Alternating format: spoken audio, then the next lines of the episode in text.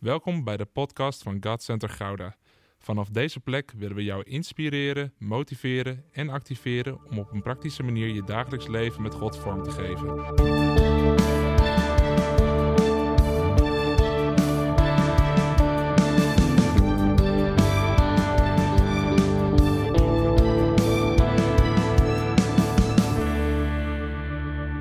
Ik heb echt, een, echt al maanden uitgekeken naar deze zondag. Want terwijl we in een geweldige serie zaten, was er al een nieuwe serie geboren in mijn hart. En wat ik zei, maanden naar uitgekeken. Want we starten vandaag met een nieuwe serie. En misschien heb je het al voorbij zien komen online. Maar we gaan het hebben over ongemakkelijk ongehuwd. Met de on tussen haakjes. Voordat je denkt van, oh, maar dan, eh, dan eh, is dat niet voor mij, want eh, ik ben niet langer ongehuwd.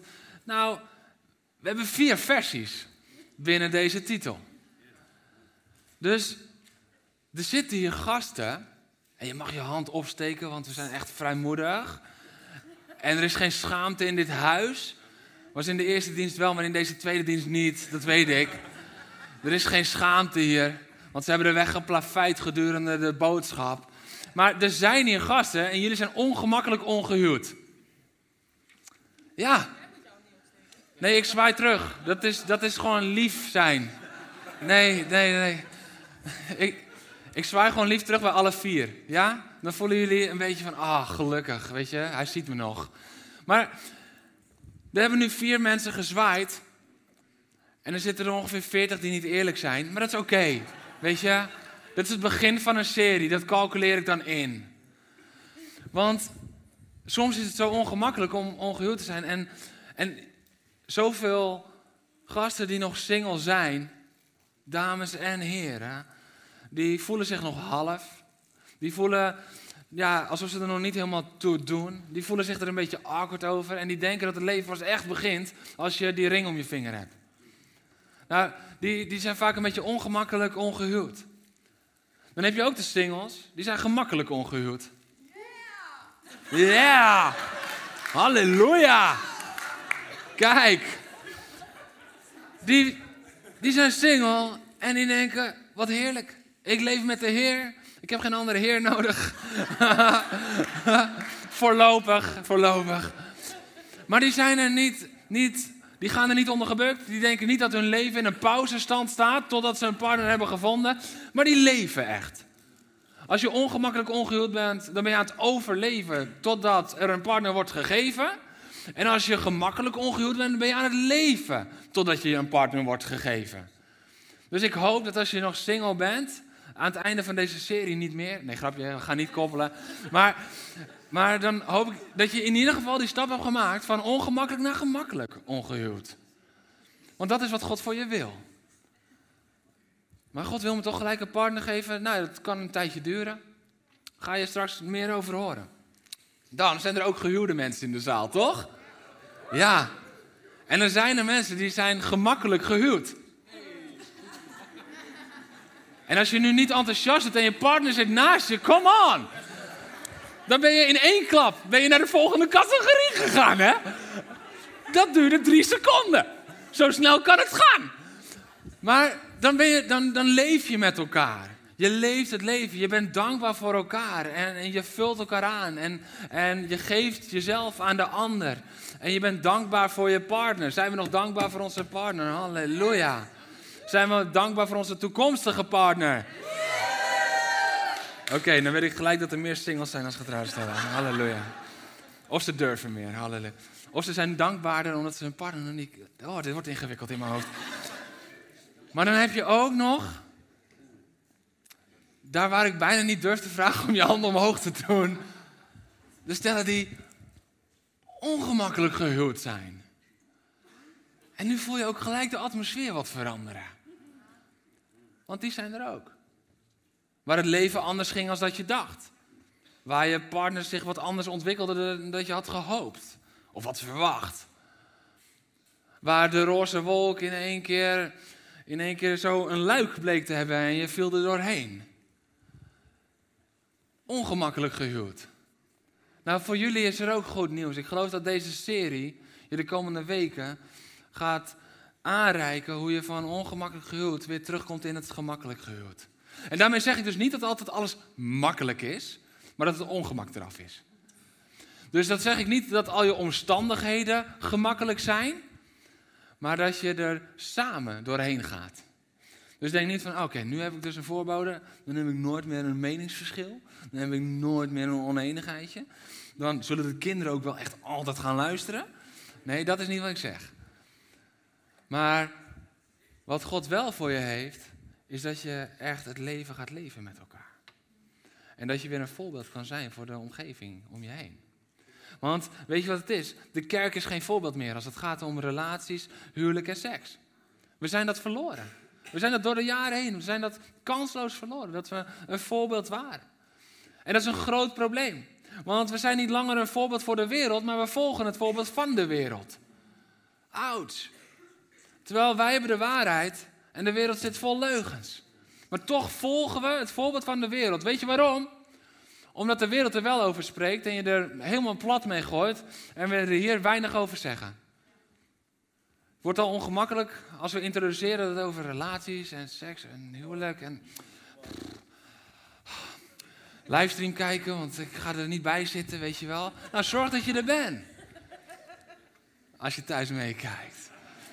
Er is genade en liefde voor jou. Ik hoop dat je er volgende week bent. Halleluja.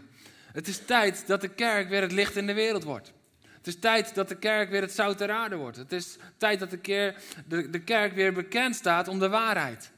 Dat is waar God ons toe oproept. Zijn discipelen, zijn leerlingen, zijn kinderen, zijn kerk.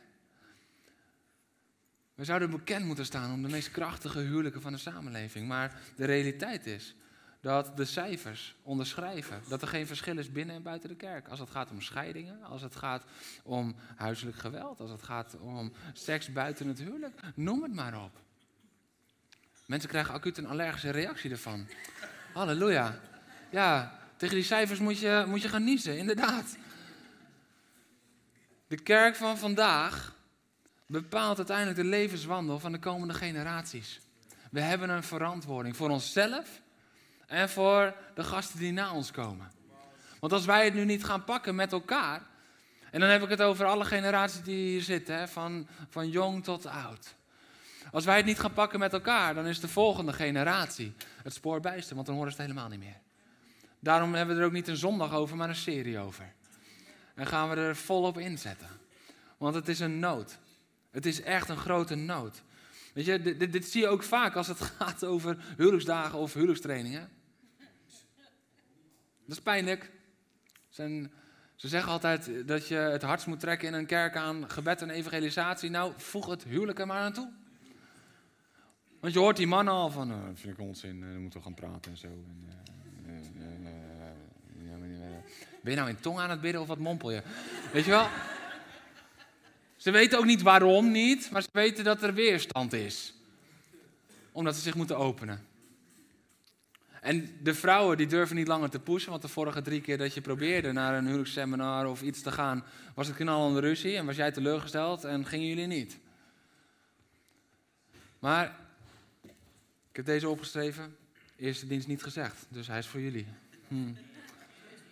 Als je niet bereid bent te investeren in je partner, is één ding zeker. Dan ligt het probleem bij jou. Uitroepteken, stond erachter. Echt niet aan die ander. Je moet bereid zijn om te investeren. Je moet bereid zijn om ervoor te werken. En nu denken de singles, ach gelukkig, hij gaat de huwelijken best. Al voordat je je partner kent. Oh, ik voel enthousiasme dalen. En daar word ik enthousiaster van. Want we gaan even wat heilige huisjes omtrappen vandaag. Want man, man, man, wat is het belangrijk dat jij je voorbereidt voordat je je partner kent. Laat me het zo zeggen. Als je wacht totdat je hem of haar kent, ben je te laat. Als je wacht totdat je hem of haar kent, doe je die ander veel meer pijn dan nodig. En jezelf ook. En jezelf ook. Weet je, daarom deze serie van zondagen. Voor singles is het waardevol en beschermend. Voor stellen is het voorbereidend en opbouwend. En voor huwelijken is het verdiepend en herstellend. Ik heb zin in deze maand. En de volgende maand. Halleluja. Oké, je mag opstaan voor het woord van God, want jullie kunnen niet wachten om naar Genesis 2 te gaan. En we gaan ook snel door naar het lezen, want iedereen weet Genesis te vinden. Halleluja. Genesis 2, vers 15 tot en met 18 en dan we hem later nog even op vanaf vers 23. God de Heer bracht de mens, dat was Adam, dus in de tuin van Eden, om die te bewerken en erover te waken. Hij hield hem het volgende voor: van alle bomen in de tuin mag je eten, maar niet van de boom van de kennis van goed en kwaad. Wanneer je daarvan eet, zul je onherroepelijk sterven. God de Heer dacht: het is niet goed dat de mens alleen is. Hij zal, ik zal een helper voor hem maken die bij hem past. Nou, dan zien we dat de dieren en alles geschapen worden. En Adam, die moet iedere keer ook een naam geven. Dus hij is aan het werk, hij is aan het werk daarin. En hij is zo hard aan het werk dat hij aan het einde in een diepe slaap valt. Hij wordt in een diepe slaap gebracht. En dan wordt hij wakker. En dan is het niet de meeste dromen zijn bedrog. Maar is het wauw. Dan is het een ander lied. Hij riep uit. Eindelijk, één gelijk aan mij. Mijn gebeente, mijn eigen vlees. Eén die zal heten vrouw, uit een man gebouwd. Zo komt het, zo komt het dat een man zich losmaakt van zijn vader en moeder en zich hecht aan zijn vrouw, met wie hij één van lichaam wordt. Beiden waren ze naakt, de mens en zijn vrouw. Ze schaamden zich niet voor elkaar. Nou, even een paar dingen uit deze laatste versen. Wat roept Adam uit? Eindelijk! Adam was een tijdje single. Er is niks mis met jou. Hij was een tijdje single. Hij riep het ook uit, eindelijk. Dus God is in het leven van Adam aan het werk terwijl hij single is. Gaan we straks erop kijken. En uiteindelijk roept hij eindelijk. Want hij had al van alles zien voorbij komen, maar het paste niet. En het is ook goed om dan niet akkoord te gaan met een olifant als er een vrouw kan komen.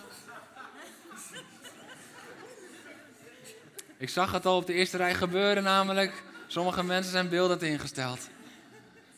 Maar hij wachtte totdat God bracht wie paste. En daarbij hoort het woordje eindelijk. Ga niet te vroeg. Denk niet van ik ben ongeduldig, maar ga op zijn tijd. Dit is het woord van God. Eindelijk. Als dat woordje eindelijk niet belangrijk was, had God het niet laten opschrijven in zijn woord. Er zit een les in eindelijk. Ontspan daarover. Als je single bent, ontspan. Het is oké. Er is niks mis met jou. En er zal een eindelijk moment komen. En dan het volgende wat er staat. Zo komt het dat een man zich losmaakt van zijn vader en moeder. Dat wordt gezegd op het moment dat er enige twee mensen op aarde leven die geen ouders hebben gehad. Dus God legt hier de absolute blauwdruk voor het gezin. Tegen de enige mensen die nooit een vader en een moeder hebben gehad. Maar die de vader en moeder van de hele mensheid zouden worden. Zegt hij, daarom zal een man zijn vader en zijn moeder verlaten. Hoe ziet een gezin eruit? Een vader, één vader, één moeder. Dat is hoe het gezin eruit ziet. Dit is wat het woord van God ons leert. Vanaf het allereerste begin. Eén vader en één moeder. Tegen de enige mensen die geen vader en moeder kenden. Dat is prachtig, hè?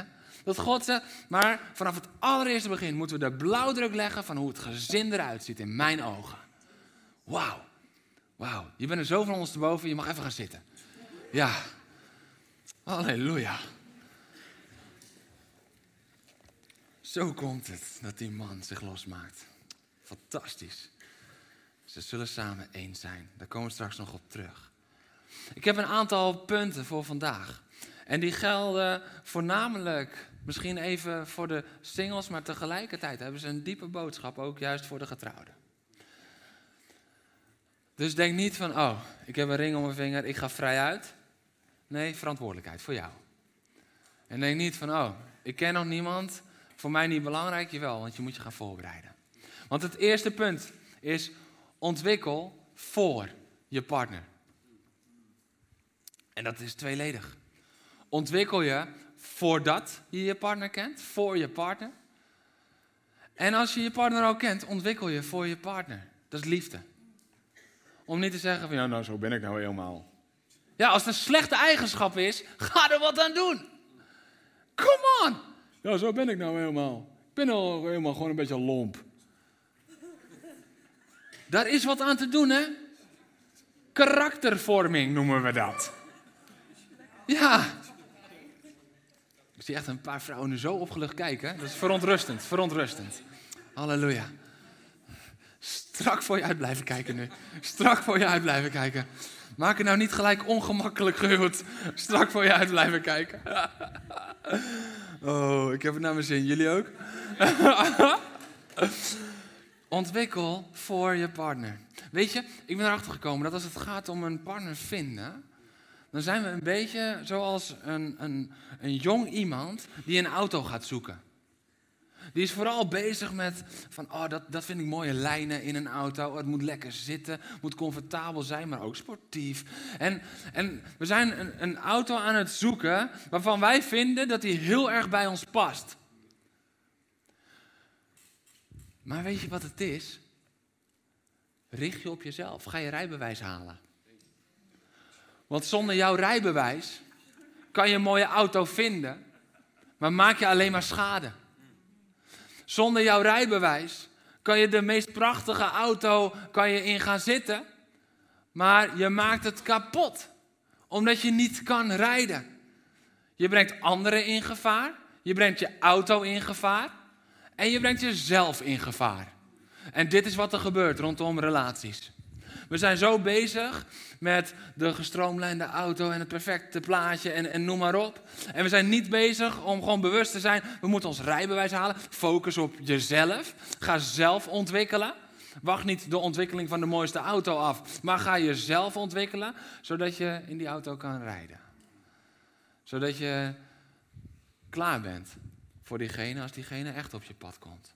Maar we zijn zo vaak ons aan het richten op wat die ander voor ons kan betekenen, wat die ander ons kan bieden. Maar we moeten beginnen niet te kijken naar wat brengt het mij, maar wat kan ik geven.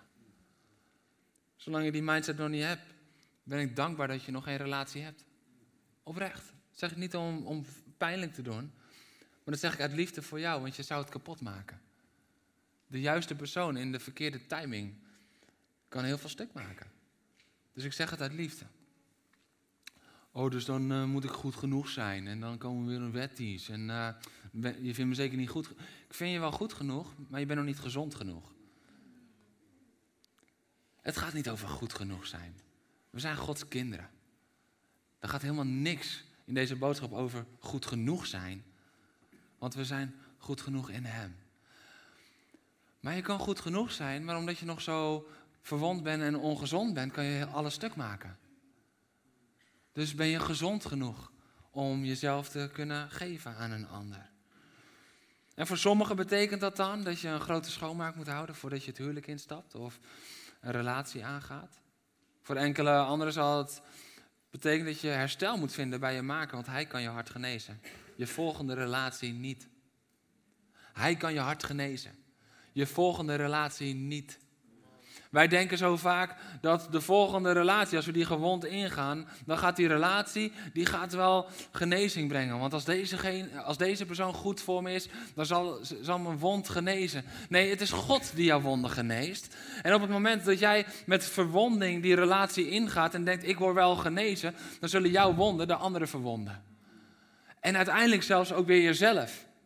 Want als die andere aait over je wonden, omdat hij dat nog niet weet, omdat je nog niet helemaal open bent geweest, dan voel jij de pijn van die wond. En die ander denkt, wat heb ik verkeerd gedaan? Ik doe toch niks. Want als ik over een stuk gezonde huid gewoon aai, dan is het aangenaam. Maar als ik over een wond aai, dan ga je door het plafond. Daar hoef je niet hard voor te drukken. Dat kan gewoon een liefdevolle aai zijn. Dus denk nou niet, ik vind herstel in mijn volgende relatie. Nee, je vindt herstel in je maker zodat je gezond genoeg bent voor de volgende relatie. En dat dat vanuit daar dan nog weer dingen misschien wat verder herstelt, 100%. Maar het diepste herstel dat je nodig hebt, vind je in Hem. Vind je in Hem. Voor anderen betekent het, ga je klaarmaken om klaar te zijn om hem of haar te ontmoeten. Mannen, maak je klaar om je toekomstige vrouw te ontmoeten. Vrouwen, maak je klaar om je toekomstige man te ontmoeten. Dat betekent niet dat je er elke dag picobello gekleed bij moet lopen. Want stel dat ik hem tegenkom, beter is je karakter op orde als je hem tegenkomt. Ja, heb je een superleuke jurk, heb je zo'n gezicht omdat je zagrijnig bent. Ja. ja, leuk die jurk. Maar, ja. hey, die jurk is tijdelijk, maar dat gezicht blijft, hè? Dus uh, beter staat je gezicht leuk. Ja, ja. Zo is het. We zijn niet bedoeld om te wachten met ontwikkelen totdat we iemand hebben ontmoet. Nou, en nu denk je misschien van, nou, dat is een mooie les, maar de Bijbel? We hebben net gelezen. Waarschijnlijk zonder dat je het door had, zie je wat God doet in het leven van Adam voordat hij Eva geeft. Want het eerste wat hij doet, is hij plaatst hem. Hij plaatst hem in het Hof van Eden. Het staat in Genesis 2, vers 8 ook. En in vers 15 hebben we het net gelezen. In, in vers 8 staat: God, de Heer, legde in het oosten, in Eden, een tuin aan. En daarin plaatste hij de mens die hij had gemaakt. En hier zien we dus dat God geeft een plaats aan Adam. Hij wacht niet tot hij Eva ook heeft gemaakt en zegt dan van, en nou ga ik voor jullie een plaats bedenken. Nee, maar Adam werd geplaatst voordat hij werd gekoppeld. Jij wordt geplaatst voordat je wordt gekoppeld. En als je dat niet hebt en als je denkt dat jouw plaats afhangt van je toekomstige partner, dan word je afhankelijker van je partner dan van God. Daarom doet God dingen in jouw leven voordat je je partner ontmoet. Misschien denk je gefrustreerd van waarom is het nog niet de tijd? Misschien is vandaag wel juist een eye-opener waarom God in liefde het nog niet heeft gegeven, zodat je er klaar voor bent en je klaar kan gaan maken, zodat hij het wel kan gaan geven. Hij geeft hem een plaats. En in die plaats zegt God niet van, nou en veel plezier, maar hij geeft hem ook nog een doel. Jij hebt een doel nodig in je leven, dat is het tweede wat God doet. Dus hij plaatst hem en hij geeft hem een doel. Als jouw doel volledig verankerd ligt in je partner, dan heb je een probleem. Want dan ben je wederom afhankelijker van hem of van haar als van de Heer. En stel dat er iets gebeurt met je partner. Dan heb je geen doel meer in je leven. Maar als je in God bent, dan blijft het doel altijd overeind staan. En daarmee wil ik niet makkelijk praten als je een partner verliest. Want daar is tijd van rouw voor nodig, van verwerking voor nodig. En dat is iets wat je de rest van je leven met je mee zal dragen. Dus begrijp me alsjeblieft niet verkeerd daarin. Maar het doel van je leven is niet gestorven. Het doel van je leven is niet gestorven. Daarom geeft God het voordat Adam Eva krijgt van hem. En dan moet hij bewerken en bewaken. Je hebt een doel voor je. En dat vind ik zo mooi. Hij moet dus onderhouden en beschermen. Dat is wat hij moet doen daar in het hof. En laat dat nou ook de perfecte voorbereiding zijn om later voor zijn vrouw te kunnen zorgen. Want een vrouw die verlangt ernaar om liefde en veiligheid. Om te onderhouden, blijft die liefde geven. En om te beschermen, die veiligheid te geven. Dus God geeft ook nog eens doelen waardoor Adam zich klaarmaakt zonder dat hij dat op dat moment weet voor zijn vrouw. Dit is hoe God werkt. Dus hij plaatst hem, hij geeft hem een doel. Hij geeft voorziening in vers 16. Hij geeft voorziening, want hij mag van alle bomen eten, behalve die ene in vers 17. Maar hij mag van alle bomen eten. Er is overvloed, er is voorziening. Het is goed om voorziening in je leven te hebben ontvangen van de Heer. Voor dat. Ik zeg niet dat dat de enige weg zo is, maar het is goed. Want uiteindelijk is de man daarin ook geroepen om voor zijn gezin te kunnen zorgen. Het is goed om dat te hebben. Allemaal voordat Eva op het toneel komt. En dan in vers 17 geeft God ook dit. Maar niet van de boom van kennis van goed en kwaad. Wanneer je daarvan eet, zul je onherroepelijk sterven. God geeft ook verantwoordelijkheid. Want als je je verantwoordelijkheid niet neemt voordat je iemand ontmoet, zal je het ook niet doen als je diegene hebt ontmoet. Als je je verantwoordelijkheid niet neemt voordat je een partner hebt, zal je het in die relatie ook niet doen. Daarom staat die boom er niet vanaf dat Eva er is, want nu zijn jullie samen. Nee, al daarvoor. Vanaf het begin. Je hebt verantwoordelijkheid, Adam. En zo hebben we verantwoordelijkheid gekregen. En sommigen, die denken dan heel zuur van, ja, waarom stond die boom daar? Dat het, God wist toch dat het mis zou gaan? En uh, waarom? Moeilijk. Maar die boom die stond er niet om te limiteren, maar om verantwoordelijkheid te leren. Want God weet dat we het nodig hebben. Zodat we een eigen keuze hebben en hem echt lief kunnen hebben. Zonder keuze is geen liefde. Maar het is niet om te limiteren, maar het is om ons verantwoordelijkheid te leren. We hebben verantwoordelijkheid nodig in ons leven. En vaak denken we dat onze partner onze issues wel fixt. Dan denken we van, ja, hé, hey, als ik diegene, dan, dan, dan doe ik dat niet meer. Dan ben ik er vanaf. Dan hebben we een andere setting. Maar je partner fixt je issues niet, maar jij beschadigt je partner wel met je issues. Daarom moeten we ons voorbereiden. Daarom is het zo belangrijk dat we ons moeten ontwikkelen voor onze partner. Want dit is waar ik achter ben gekomen. Waarom hebben zoveel stellen het moeilijk? En zeker in de eerste jaren van hun huwelijk. Omdat ze zich pas gaan ontwikkelen nu ze samen zijn.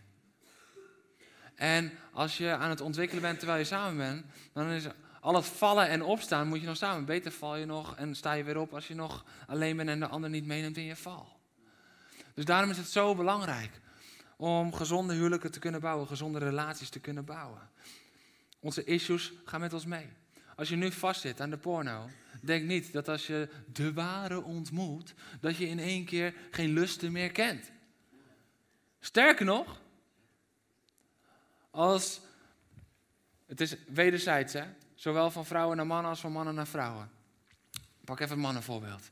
Maar als een man denkt, van ja, nee, maar als ik mijn ware ontmoet, dan kijk ik niet meer. En dan doe ik niet meer een zelfbevrediging. En dan is het helemaal klaar. Nou, ik zou je zeggen, je verkeringstijd is moeilijker als je tijd alleen. Weet je waarom? Omdat je fysiek zo aangetrokken bent tot elkaar ook nog eens. En je krijgt van die vrouw van God, die de principes hoog houdt, iedere keer nee, nee. Dus je gaat nog harder vluchten. Als je er niet mee afrekent nu je alleen bent, neem je het mee, je relatie in. En het is tijd dat we ermee breken. Dat we verantwoordelijkheid nemen. Jouw verantwoording voor je partner begint niet als je diegene ontmoet, maar is al lang begonnen. En het is tijd dat we onze verantwoording leren nemen, zodat we gezond aankomen bij onze partner. Wauw, wat een diepe liefde zal die andere voelen. Als jij kan zeggen, hé, hey, ik heb daarmee geworsteld, maar met jou op het oog, ik kende je nog niet, maar ik had jou op het oog. En van daaruit heb ik die beslissing gemaakt. En ik kan nu zeggen, ik sta nu vrij voor jou. Wat een liefde is dat. Wat, wat een toewijding is dat. Dan ontwikkel je je voor je partner. Als je nu niet met geld kan omgaan, denk niet dat dat in één keer wel kan als er een partner is. Ja, maar die partner die kan toch dat gat in mijn hand gewoon zo uh, ondersteunen. Ja, en dat gaat de eerste maanden goed. En na, na, na een tijdje gaat het niet meer goed. Ja, misschien nog wel die hand eronder. Maar zijn alle ruzies in jullie huis geënt op financiën? Want als je je patronen niet verandert en die partner gaat opvangen waar jouw foute patronen nog zitten, dan gaat het botsen. Want je hebt je denken nog niet veranderd, je hebt je patronen nog niet veranderd, je hebt je leven nog niet anders gebouwd. Op het moment dat je nu woede-issues hebt, denk niet dat ze weg zijn bij je partner. Ja, de eerste zes maanden, als je op dat wolkje zit. Oh, perfect. Perfect. Dat dacht Peter ook over mij. De eerste zes uur.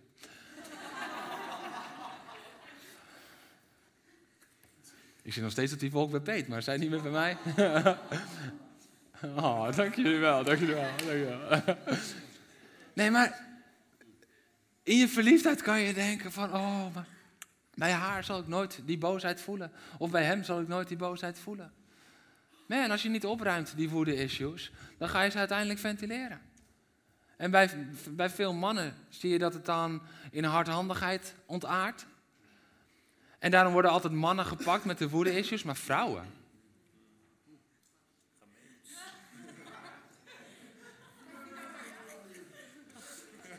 Sommige mannen kijken nu opgelucht. Eindelijk een keertje dit onderwerp. Nee, maar even serieus. Vrouwen Jullie maken zo vaak zoveel stuk. Met de tong. Met de mond. Met al die woorden. Met hoe je je vent afschildert bij je vriendinnen. Hoe je met hem omgaat in een groep. Wat je over hem deelt. Dat is ook gewoon een woede-issue, hè? Ja, maar hij heeft mij, ik sta in mijn recht. Iedere keer als jij wil schreeuwen dat je in je recht staat, buig je knieën en ga naar Jezus. Allebei. Man en vrouw.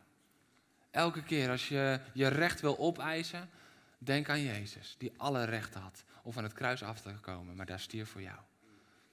Iemand kon het recht opeisen, dat was Jezus. Wij niet. Wij niet.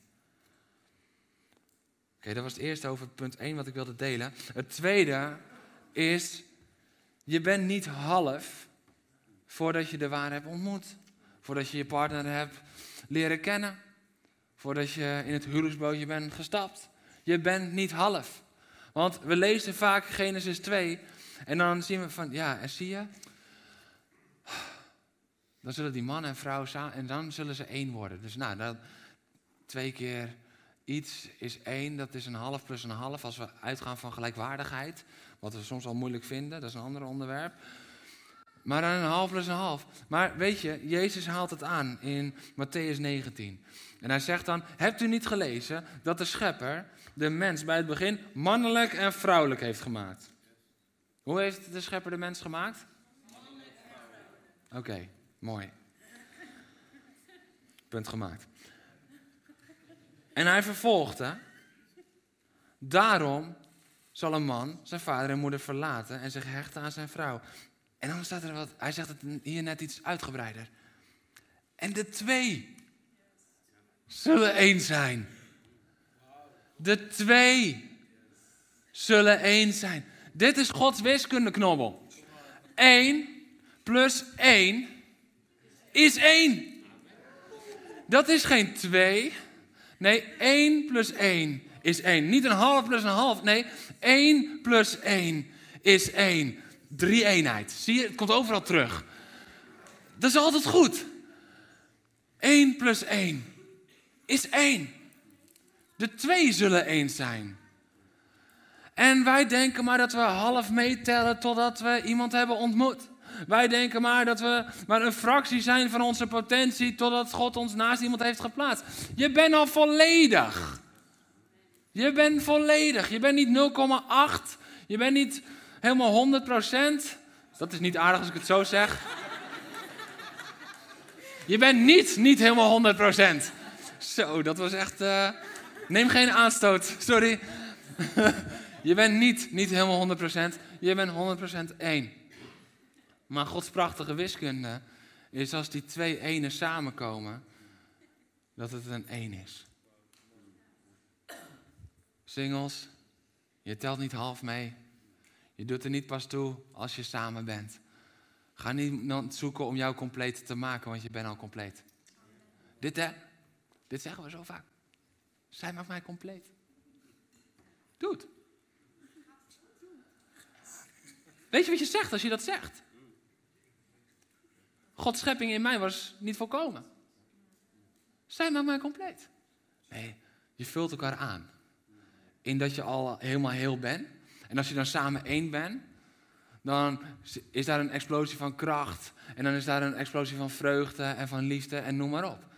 Dus ik zie het voor me als 1 plus 1 is zo'n 1, weet je. Want het, het groeit. Maar zeg niet dat de ander jou compleet maakt.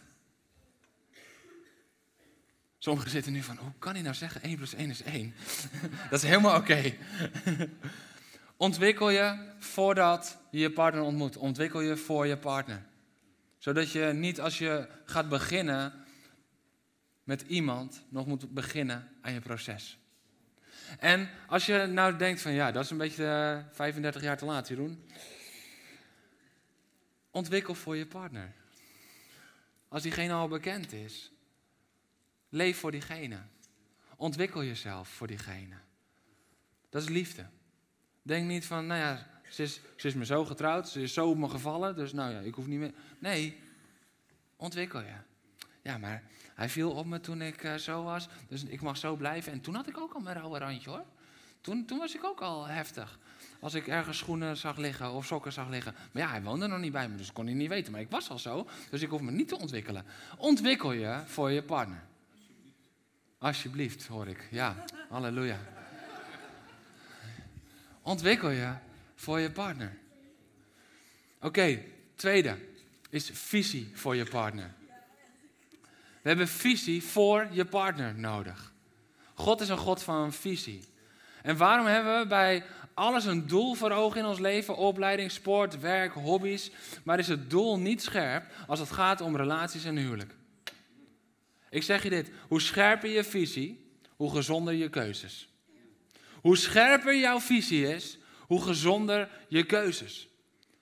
Want je maakt geen gezonde keuzes zonder duidelijke richting te hebben. Want dan gaat het met je gevoelens mee. En je gevoelens zijn nou niet het meest stabiele factor in je leven over het algemeen. Maar visie wel. Visie kan zeggen: Oké, hey, mijn gevoel mag er zijn, maar ik weet waar ik heen ga. Dat is wat visie doet. De Bijbel zegt in Spreuken 11: Door gebrek aan visie gaat een volk ten onder. Door gebrek aan visie gaat een volk ten onder. Dus als we geen visie hebben, dan gaan we ten onder in dingen. Door gebrek aan visie gaat een huwelijk ten onder. Door gebrek aan visie gaat een relatie ten onder. En visie ontwikkelen tijdens een situatie, dat noemen we reactie, geen visie. Ja, als ik diegene ken, dan kan ik dat wat beter duiden. En nee, dan ben je aan het reageren op wie je hebt leren kennen. Maar visie moet van tevoren staan. Ja, Jeroen, mooi, goed verhaal. Maar hoezo dan? Is dat een levensles of is dat een bijbelse les? Het is een bijbelse levensles. Laten we teruggaan naar Genesis 2. Halleluja. De Bijbel is zo mooi. Dat vind ik zo mooi. Weet je, ik mag nou al vijf jaar bijna elke zondag prediken. Ook nog vaak op woensdagen. Ik mag trainingen geven. En dus honderden, honderden keren inmiddels gesproken. En ik hoef nooit zelf een wijze levensles te bedenken. Zo mooi is het woord van God. Dat is geweldig, hè? Iedere keer als ik het even niet weet, dan moet ik gewoon diep in mijn Bijbel in. Want daar ligt het. Daar zit het. Hoef je niet zelf te bedenken. De levenslessen van God en niemand anders. Je leest ze nu in de Bijbel en nergens anders. Oké, dat was even sluikreclame voor de Bijbel lezen. Halleluja. Let op. We moeten visie hebben voor ons leven. We moeten visie hebben voor onze relaties, voor ons huwelijk. En dat betekent dus dat we onszelf ook moeten leren kennen. Want als je jezelf niet kent, hoe kan je visie hebben voor? Als je jezelf niet kent, kan je ook geen visie hebben voor jezelf. Maar als je jezelf niet kent, kan je dus ook geen visie hebben voor je partner. Want hoe weet je of het past als je jezelf niet kent? Dat weet je niet. En dan ga je op de oppervlakkige zaken kijken van, ja, maar hij heeft wel mooie ogen. Ja, ze heeft zulke mooie haren. Ik wou zeggen leuke ouders, maar ik denk, nou ja, dat is misschien wat ongeloofwaardig bij sommigen. Hoor je gelijk die, oh. Weet je, weet je wat zo mooi is? Iedereen praat erover met elkaar. En je zat het één keer vanaf het podium. En het is, oh. Ja. Ga investeren in je schoonouders. Dan, dan vallen ze altijd mee, wist je dat? Halleluja. En ik heb makkelijk praten, want ik had echt de beste. Ja. Ik heb de beste schoonvader, ik had de beste schoonmoeder. Dus uh, halleluja. Oké, terug naar het echt kennen. Kijk, God had vanaf het begin gewoon visie met de mens. En daarvoor hoefde niet eerst van alles te gebeuren. Hij had vanaf het allereerste begin visie met de mens die hij maakte. In Genesis 1, vers 26 zegt God: Laten wij mensen maken die ons evenbeeld zijn. Boom, identiteit. Hoe moeten ze geënt zijn? In ons. Gelijk visie. Identiteit erin planten. Dit is hoe je bent gemaakt naar het evenbeeld van God. Nog steeds. En is er een gebroken schepping door de zondeval? Ja. Ben je tegelijkertijd nog steeds naar het evenbeeld van God gemaakt? Ja. Dat is je identiteit. Niet die gebroken schepping. Dat is iets wat er gebeurde, maar je identiteit werd daarvoor al gelegd. Mooi hè, dat God dit ook niet heeft bedacht van, oh man, er is nu gebrokenheid in de schepping. hey, jongens, maar ik blijf jullie maken naar mijn evenbeeld. Nee, hij deed het daarvoor al. Dat is visie. niet reageren op een situatie, maar daarvoor al vastleggen, want het is visie. Dit is God met de mens. Dus gemaakt naar zijn beeld, identiteit. De tweede, je krijgt drie G's van me, is gezegend om talrijk te worden. Dat is vruchtbaarheid. Dat is het eerste wat God ook zegt. Hij schiep de mens naar zijn evenbeeld. Als een evenbeeld van God schiep hij. Mannelijk en vrouwelijk schiep hij de mensen. Hij zegende hen en zei tegen hen: Wees vruchtbaar, word talrijk, bevolk de aarde. En dan komt de derde G: gezaghebbend over de aarde. Want er staat: En breng haar onder je gezag. Autoriteit en verantwoordelijkheid. Dat is wat God gelijk geeft. Dus je ziet hier gemaakt naar zijn beeld, identiteit. Gezegend om talrijk te worden, vruchtbaarheid. Ge, uh, gezaghebbend over de aarde, autoriteit en verantwoordelijkheid. En wij, waar kijken wij naar? Wij kijken naar, is het iemand die bij me past? Is het iemand die me begrijpt? Iemand die van God houdt? Is het iemand die grappig is? Nou, Peter heeft dat gedeelte goed getroffen met mij. Maar dat zijn niet de essenties waar het om gaat. Dat zijn niet de dingen waar het echt om draait. Want het gaat, hebben we visie voor en kunnen we daarvan uit leven. Weet je, en dat gaat verder als een lijstje maken waar iemand aan moet voldoen. Dames maken vooral lijstjes. Mm hey, ik ga jullie zo direct even een duimpje omhoog geven, want lijstjes zijn goed. Lijstjes zijn goed. Maar niet leidend. Anders gaat je man leiden, ja. Maar een lijstje is goed. kom ik zo op terug. Maar dat is nog geen visie. Een lijstje waar je man aan moet voldoen is nog geen visie voor je leven met hem.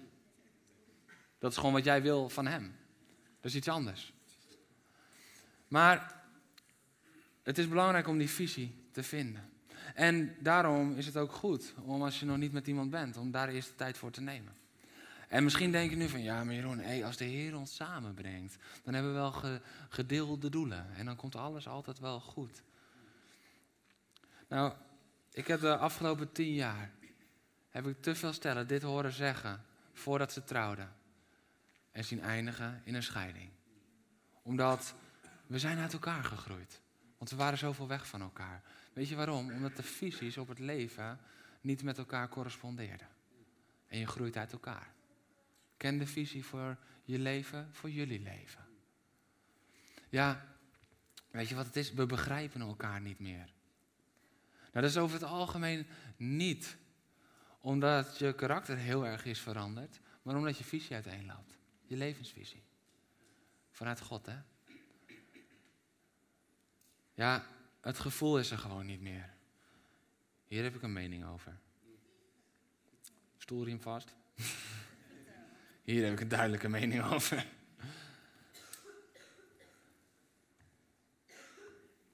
God vraagt je niet om te handelen naar het gevoel dat er niet meer is. God zegt je te denken aan de woorden die je belooft aan elkaar. Want Jezus voegt er nog iets toe.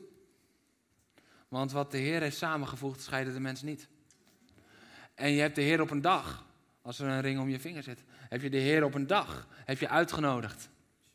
Niet om een zegen te geven vanaf een afstandje, maar om een verbindenis aan te gaan met jou en je partner. Dus je bent met z'n drieën daarin. Je bent met z'n drieën. Het is één man, één vrouw en God. En op het moment dat je dat zei, zei je ja. En dan zei je van in mooie en in moeilijke tijden. In ziekte en gezondheid. En al die woorden die als je er niet bewust genoeg bij nadenkt te weinig betekenen. Waardoor mensen na jaren denken dat ze daar wel onderuit kunnen komen. Maar de waarheid is dat God zegt, ik hou je niet aan je gevoel, ik hou je aan je woord. En misschien zit je nu hier en denk je van, oeh Jeroen, dit is wel heel erg heftig en scherp, want ik ben gescheiden. Dan wil ik je zeggen, en Gods genade is daar altijd om op die plek jouw hart weer te raken om herstel te brengen. Maar het is niet zijn bedoeling. Want soms gaan we als kerk daar bijna in mee. Van ja, het maakt niet uit.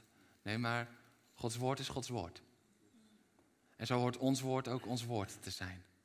En hoe kunnen we een generatie gezond laten opgroeien in relaties, huwelijk en seks? Als we die waarheid niet meer durven te zeggen. Want de waarheid ligt in zijn woord en niet in onze ervaringen en gevoelens. Hoewel ik daar dus niet in, en daarom net ook al van als iemand is overleden of als je uit elkaar bent, wel de gevoeligheid van hé, hey, we zijn er voor je. En God is een God van herstel en van genade. Maar niet door maar zijn woord te doen afnemen. Want de waarheid ligt in zijn woord. En de waarheid is dat je bedoeld bent als je ja zegt tegen elkaar dat het is totdat de dood ons scheidt of Jezus Christus terugkomt. Dat is de waarheid. Heb je visie voor je huwelijk? Een hele belangrijke. Dan de derde is de standaard voor je huwelijk. Jullie zitten echt al lang te denken natuurlijk, wanneer gaat hij nou een keertje deze kant op? Er is een bekende reclame geweest van een opleidingsinstituut. Die zei, de stok, dat zijn wij. De lat bepaal jij. Zullen we daar een Bijbelse versie van maken? Ja? De stok, dat is hij. De lat bepaal jij. De stok, dat is hij. Maar de lat bepaal jij. Weet je, een hoogspringer, die weet dat hij moet vertrouwen op de stok die hij gebruikt. Die weet, ik kan het niet uit eigen kracht, maar ik kan het door wat die stok mij geeft. In dit voorbeeld zijn de principes van God de stok. De principes van God de stok. En de lat is de standaard die je hebt. Dat is de hoogte van de standaard die je zelf hebt opgelegd. En weet je wat het mooie is? God legt de standaard hoog. Want hij weet wie jij bent. Jij hoeft niet onderaan te beginnen en zelf je standaard op te hogen totdat je goed en mooi genoeg bent. Nee, God legt de standaard al daar. En weet je wat mooi is? We hebben hem op 2,50 meter gemaakt, want het wereldrecord hoogspringen zonder stok is 2,48. Dit kan je niet op eigen kracht. Dit kan je niet op eigen kracht. Hier heb je een stok voor nodig. Hier heb je de principes van God voor nodig. En iemand moet ook bekend zijn met die principes. Want kijk, weet je wat het is? Je kan die stok in je handen hebben. Maar als je er nog nooit mee hebt gewerkt, hoe groot is de kans dat je er overheen komt? Nul. Maar die gasten die dag in dag uit. Ik zit wel eens te denken, je zal dit de hele dag doen. Maar ja, in ieder geval. Die, die dag in dag uit aan het oefenen zijn. En vertrouwd raken met die stok. En bezig zijn met die stok.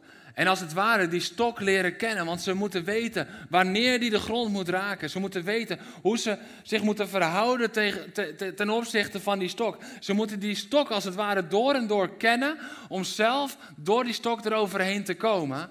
Zo is het ook in ons leven. Zo vertrouwd moeten wij raken met de principes van God om over de standaard van iemand te komen.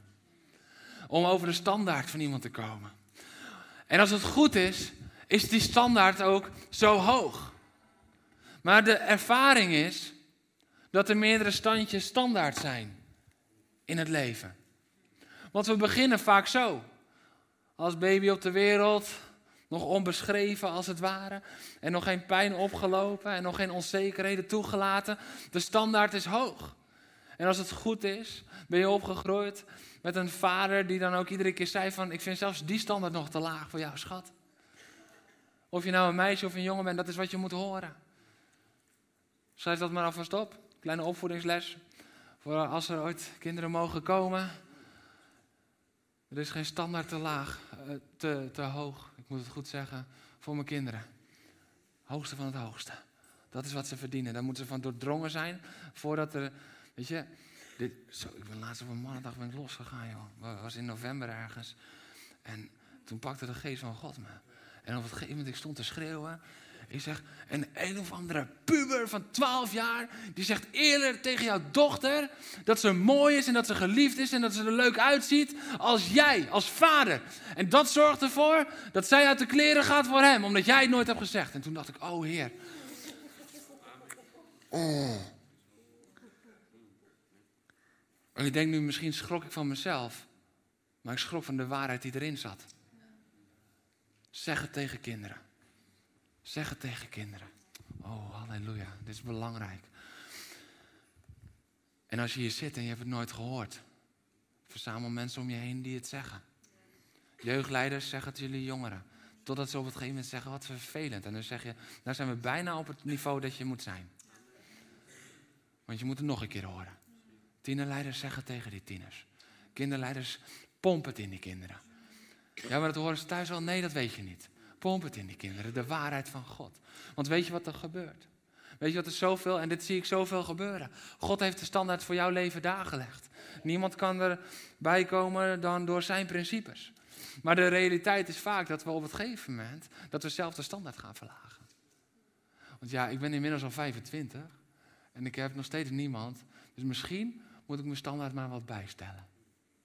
Want ja, straks eindig ik alleen. Weet je, misschien moet ik niet zo kieskeurig zijn. Misschien moet ik, ja, weet je, de potentiële visjes in de kom, die worden steeds minder.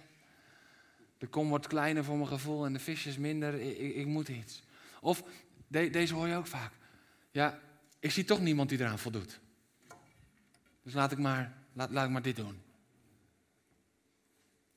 En op het gegeven moment, als je een tijdje zonder zit of je hebt dingen meegemaakt in je leven, dan komt die stem, ja maar die moeite ben ik niet waard.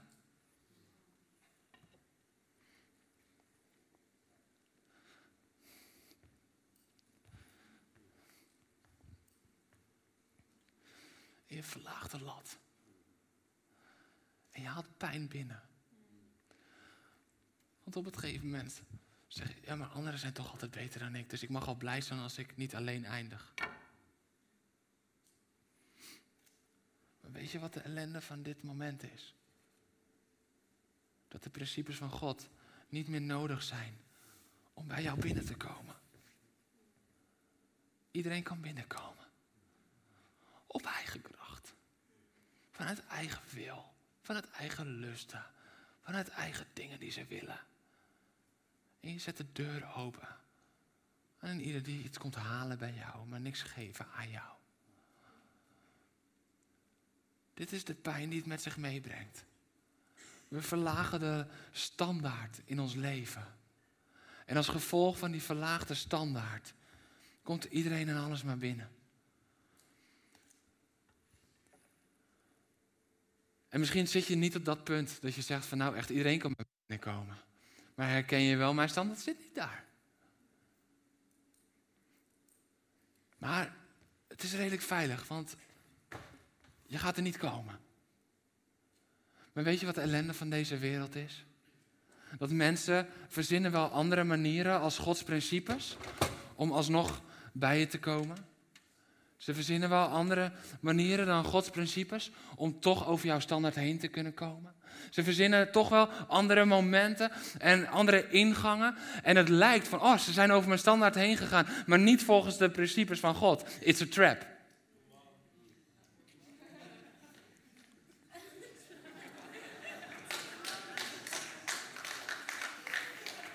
Jullie zijn minder uitgeslapen als de eerste dienst.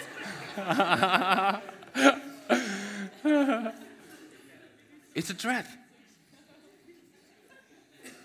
En voor je het weet zit je gevangen. Want het is een valstrik. Want ze komen niet via de principes van God. Maar ze komen met eigen werken, met eigen gelegenheden, met eigen willen. En ze komen niet om jouw hart te veroveren, maar ze komen om iets van jou te halen. Ze komen niet om jou lief te hebben de rest van je leven, maar ze komen om zelf iets bij jou weg te nemen. En God zegt, mijn geliefde dochter, mijn geliefde zoon, het is tijd om de standaard te verhogen in je leven. En dat gaat vaak in stapjes. Zoals bij hoogspringen beginnen ze niet op het hoogste niveau, maar gaan ze in stapjes omhoog. Want soms hebben we stapjes nodig in herstel. It's time to raise your standard. Het is tijd om je standaard te verhogen. Er is geen aantrekkelijkere man of vrouw van God als die met een hoge standaard. Echt waar. Echt waar. Want zij weet wie ze is in hem. Want hij weet wie hij is in hem. Want zij weet dat ze het waard is. Want hij weet dat hij het waard is. Dat is aantrekkelijk. Dat is prachtig. En dat is onbereikbaar. Ja, dat is moeilijk. Ja, inderdaad. Zonder deze wel. Maar laat jouw leven onbereikbaar en onmogelijk zijn zonder de principes van God, alsjeblieft. Alsjeblieft. Zonder de principes van degene die jou door en door kent. Die jouw waarde veel dieper nog kent als dat je dat zelf doorhebt. Laat zijn principes leidend zijn in het veroveren van jouw hart. Laat zijn principes leidend zijn in de relatie die je hebt. En als iemand zonder het echt, het helemaal eigen maken en het zijn met zijn principes over je standaard probeert te komen, verhoog je standaard nog iets meer. Zodat je zeker weet, het is alleen door Gods principes of je komt er niet. Of je komt er niet. Ik voelde al aan het begin van deze serie, we zijn aan het begin, maar in het begin van mijn voorbereiding. Dit gaat huwelijken gezond maken. Het gaat relaties gezond maken en het gaat relaties eindigen. En misschien denk je van, oeh, nou, oeh. En ik ben er blij mee. Want als hij jou niet benadert met de principes van God, is hij jou niet waard. Want jij bent het waard.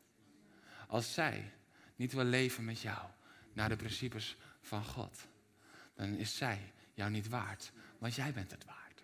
Dit is de realiteit van Gods woord. We moeten de standaard hoog houden. Oké, okay, Jeroen, mooi die standaard. Maar waar vind je dat dan in de Bijbel? Nou, je verwacht het al. Het is er gewoon. Want er wordt vaak lacherig gedaan over de lijstjes van meisjes.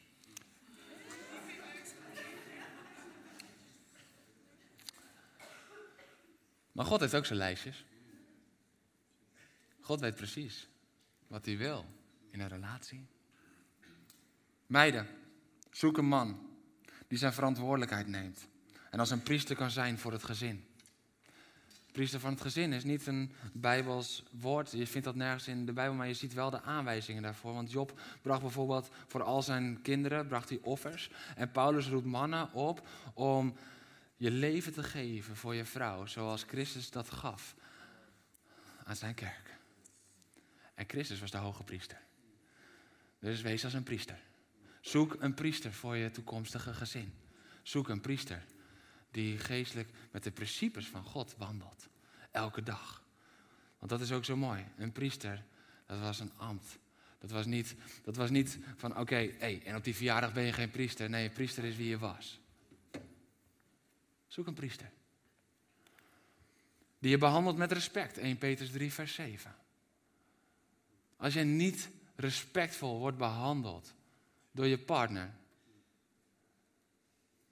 dan hanteert hij niet de principes van God. En laat me dit zeggen. Als hij je niet respectvol behandelt, en ik weet dat dit vrij radicaal is, maar ja, dat is het woord van God. Als hij niet respectvol is tijdens je verkeringstijd nu, zorg dat je geen ring om doet. Want hij gaat echt niet door die ring opeens door een ringetje te halen zijn hoor. Echt niet. Als hij zich niet bekeert van de principes die hij nu niet aanhangt, dan is het echt niet dat na die trouwdag dat alles anders is opeens. Dat hij van je houdt zoals Christus van zijn kerk, Efeze 5.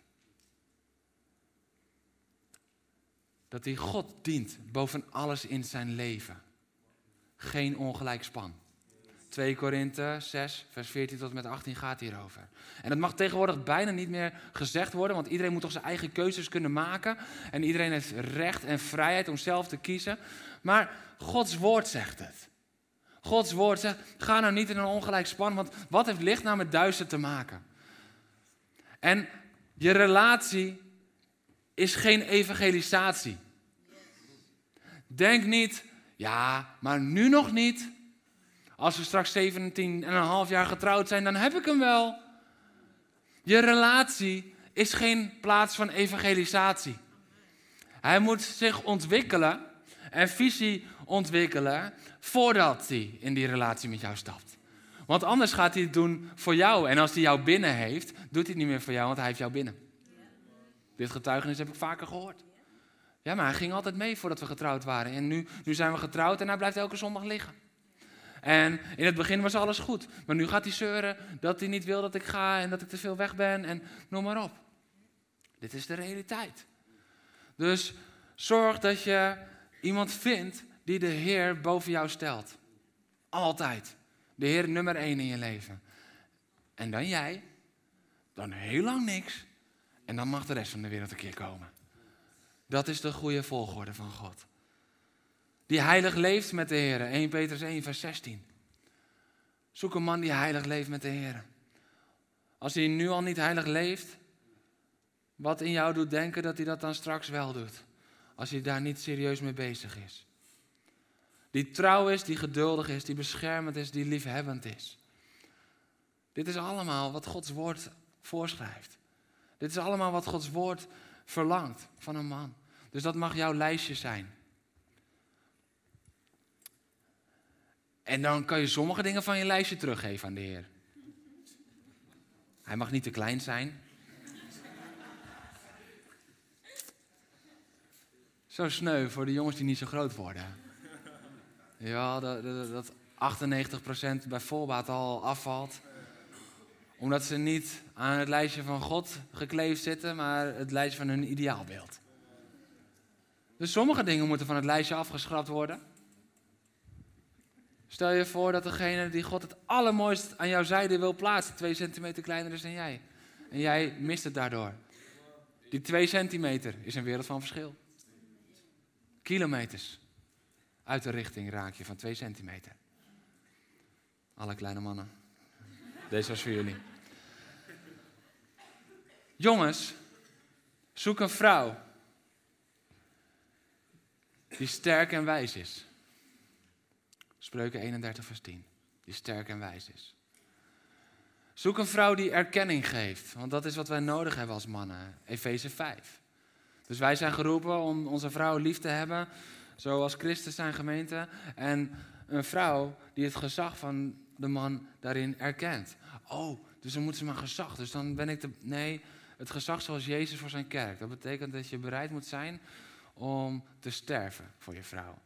Nou, zolang jij die bereidheid hebt om te sterven voor je vrouw, durf ik te zeggen dat er geen gezonde vrouw is die je gezag niet zal erkennen. Want dat gezag is niet gebaseerd op macht, maar op overgave aan haar. Dat is gezond huwelijk. Dat is gezond huwelijk. En opeens was ik in een volgend deel van de serie, dus nu stop ik. Ook voor jou geldt een vrouw die God boven alles dient in haar leven. Want die geldt niet alleen voor vrouwen richting mannen, maar ook mannen richting vrouwen. Denk niet dat jij het wel kan brengen. Ontwikkel voor je partner. Visie voor je partner. Standaard voor je partner. Een vrouw die zich apart zet voor jou. Een vrouw die zich apart zet voor jou. Die duidelijk maakt. Hé, hey, bij mij is niks te halen. Ik maak me mooi voor hem en voor niemand anders. Ik ben op mijn best bij hem en bij niemand anders.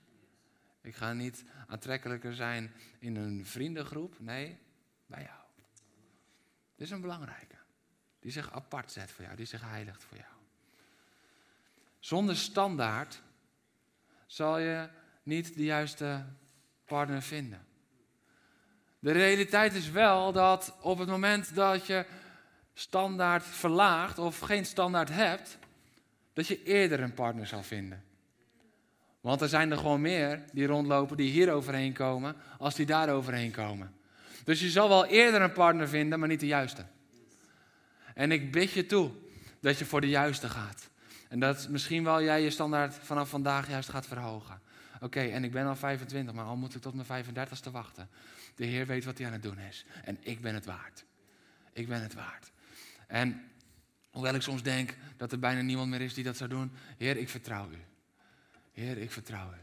En mijn zelfbeeld, Heer, daar bouw ik ook aan. Want ik mag mezelf leren zien door uw ogen. Ik ben gemaakt naar het evenbeeld van God. Jij bent het waard om je standaard hoog te houden. Je bent geliefd, je bent perfect gemaakt, Gods geliefde kind. Houd je standaard hoog. Dit is de waarheid van Gods woord. En misschien zit je hier nu en denk je van ja, ik ben getrouwd, maar die standaard die is niet in ons huwelijk. Dan zeg ik je, het is nooit te laat. De volgorde was waarschijnlijk met minder pijn gepaard gegaan als de volgorde anders was geweest. Maar ook in je huwelijk kan je samen nog die standaard gaan verhogen. Ook in je huwelijk kan je nog steeds die standaard hoger leggen samen. Respect leren geven aan elkaar. Liefde leren geven aan elkaar. Ga erover in gesprek met elkaar. En dan niet zeggen van, jij moet uh, eerst even dat gaan doen. Maar ga eerst de weg naar binnen. Ja? Ik wil de standaard van mijn huwelijk verhogen. Dat betekent niet dat ik mijn partner wil veranderen. Maar ik ga mijn verantwoordelijkheid nemen. Ik ga het anders doen vanaf vandaag. Want ik wacht iedere keer tot ik liefde krijg, voordat ik hem erkenning geef. Heer, ik ga hem erkenning geven vanaf vandaag. En mannen, misschien zit je te wachten op erkenning en denk je van ja, dan kan ze mijn liefde krijgen, eerder niet. Ga weer liefde geven. Want er zijn twee vaatjes die kurkdroog zijn. En we wachten allebei tot de ander ons gaat vullen. Terwijl God zegt, maar in mij, in mij vind je vervulling. En kan je de ander weer gaan geven. Vraag of de worship er alvast bij komt. Want we gaan naar de laatste stap. En dat is van de wereld naar de waarheid. Want de wereld die schetst ons zoveel zaken. De wereld schetst ons zoveel dingen. En daarmee worden we gepusht om onze standaard naar de maatstaven van de wereld lijkt het te verhogen. En dat is ook, hè, wat dwaas is voor de wereld is wijs voor God. En wat wijs is voor de wereld is dwaas voor God. Want waar de wereld denkt, hé, hey, als we nou zorgen dat het schoonheidsideaal omhoog moet. En als het maar gaat om goede seks, dat ook allemaal in één keer fantastisch is. En, en dat je alles moet doen wat de ander wilt. En, en um, dan moet je er zo goed uitzien. En uh, je moet altijd naar feestjes en, en drank. En als dat volgens de wereld de standaard verhoogt.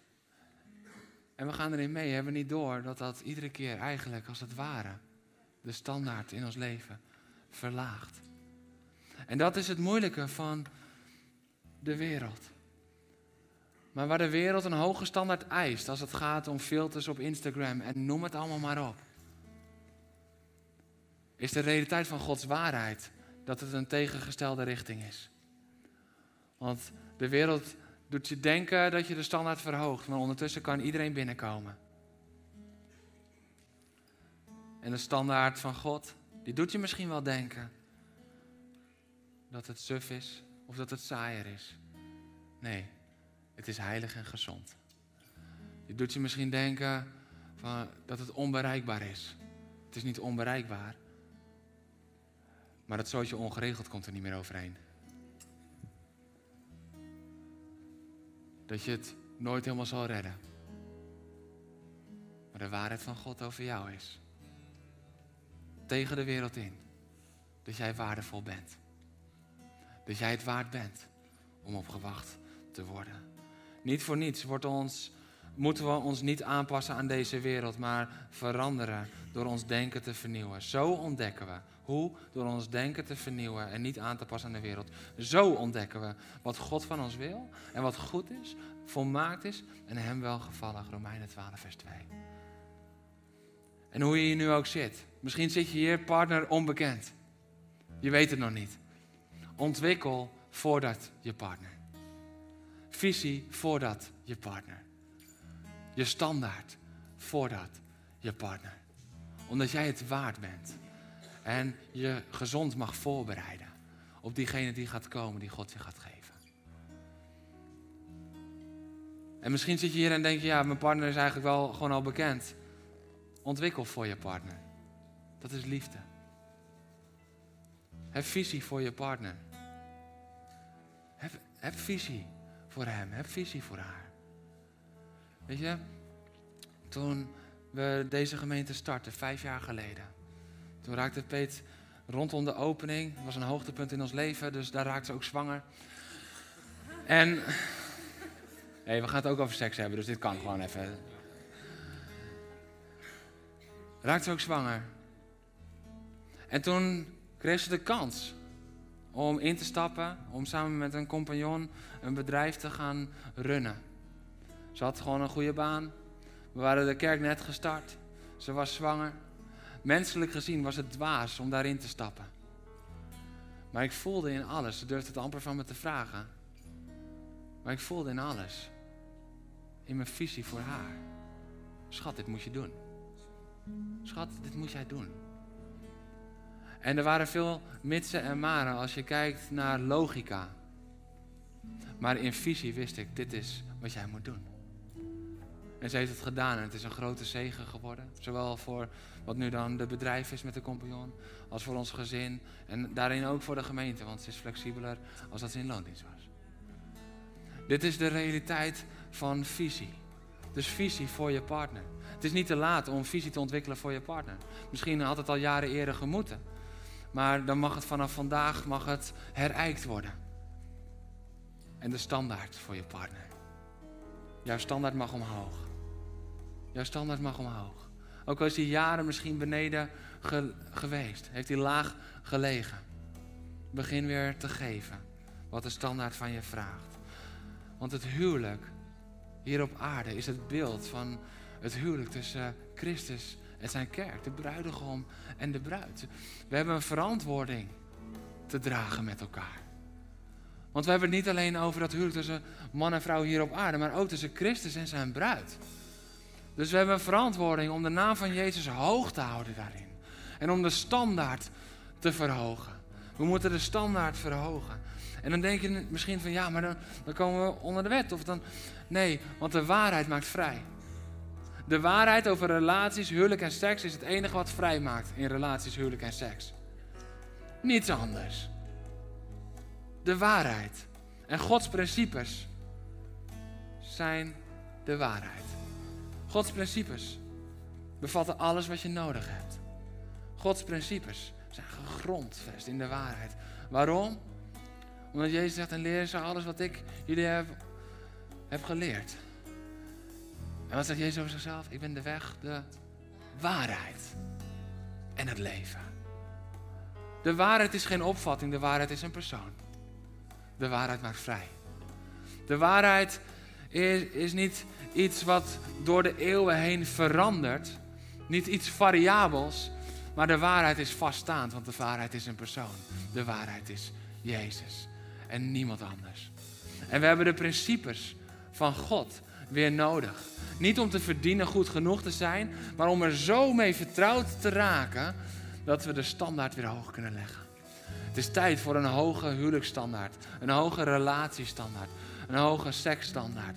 We hebben weer nodig dat die standaard omhoog gaat. Maar dat kan alleen op het moment dat we de principes erbij pakken. Want laten we eerlijk zijn, een hoge standaard zonder stok is ontmoedigend. Maar een hoge standaard met de stok erbij, dat is bemoedigend. Want dan weet je, ik hoef me niet zo te richten op die hoge standaard. Maar ik moet vertrouwd raken met die stok. Met Gods principes. En dan zal ik groeien. En dan zal ik groeien tot het moment dat Hij zegt, spring maar. Tot het moment dat Hij zegt, ik plaats diegene naast je. Tot dat moment. Dit is de waarheid. De waarheid over relaties, de waarheid over seks, de waarheid over het huwelijk. En we gaan er de komende weken nog veel meer en veel meer mee door. Maar we zijn geroepen om de standaard te verhogen in ons leven. Om niet langer genoegen te nemen met een paar treetjes lager. Om dat. Maar dat we de standaard weer gaan verhogen doordat. God en niemand anders. En dan mogen we wachten op degene die wel met die stok aankomt. Met de principes van God. De principes van God zijn niet om mee te slaan. Dat is niet de stok van God om mee te slaan. De principes van God zijn om je hoger te brengen. Want niet anders dan door deze stok kom je op de hoogte dat we de standaard hoog kunnen houden. Amen.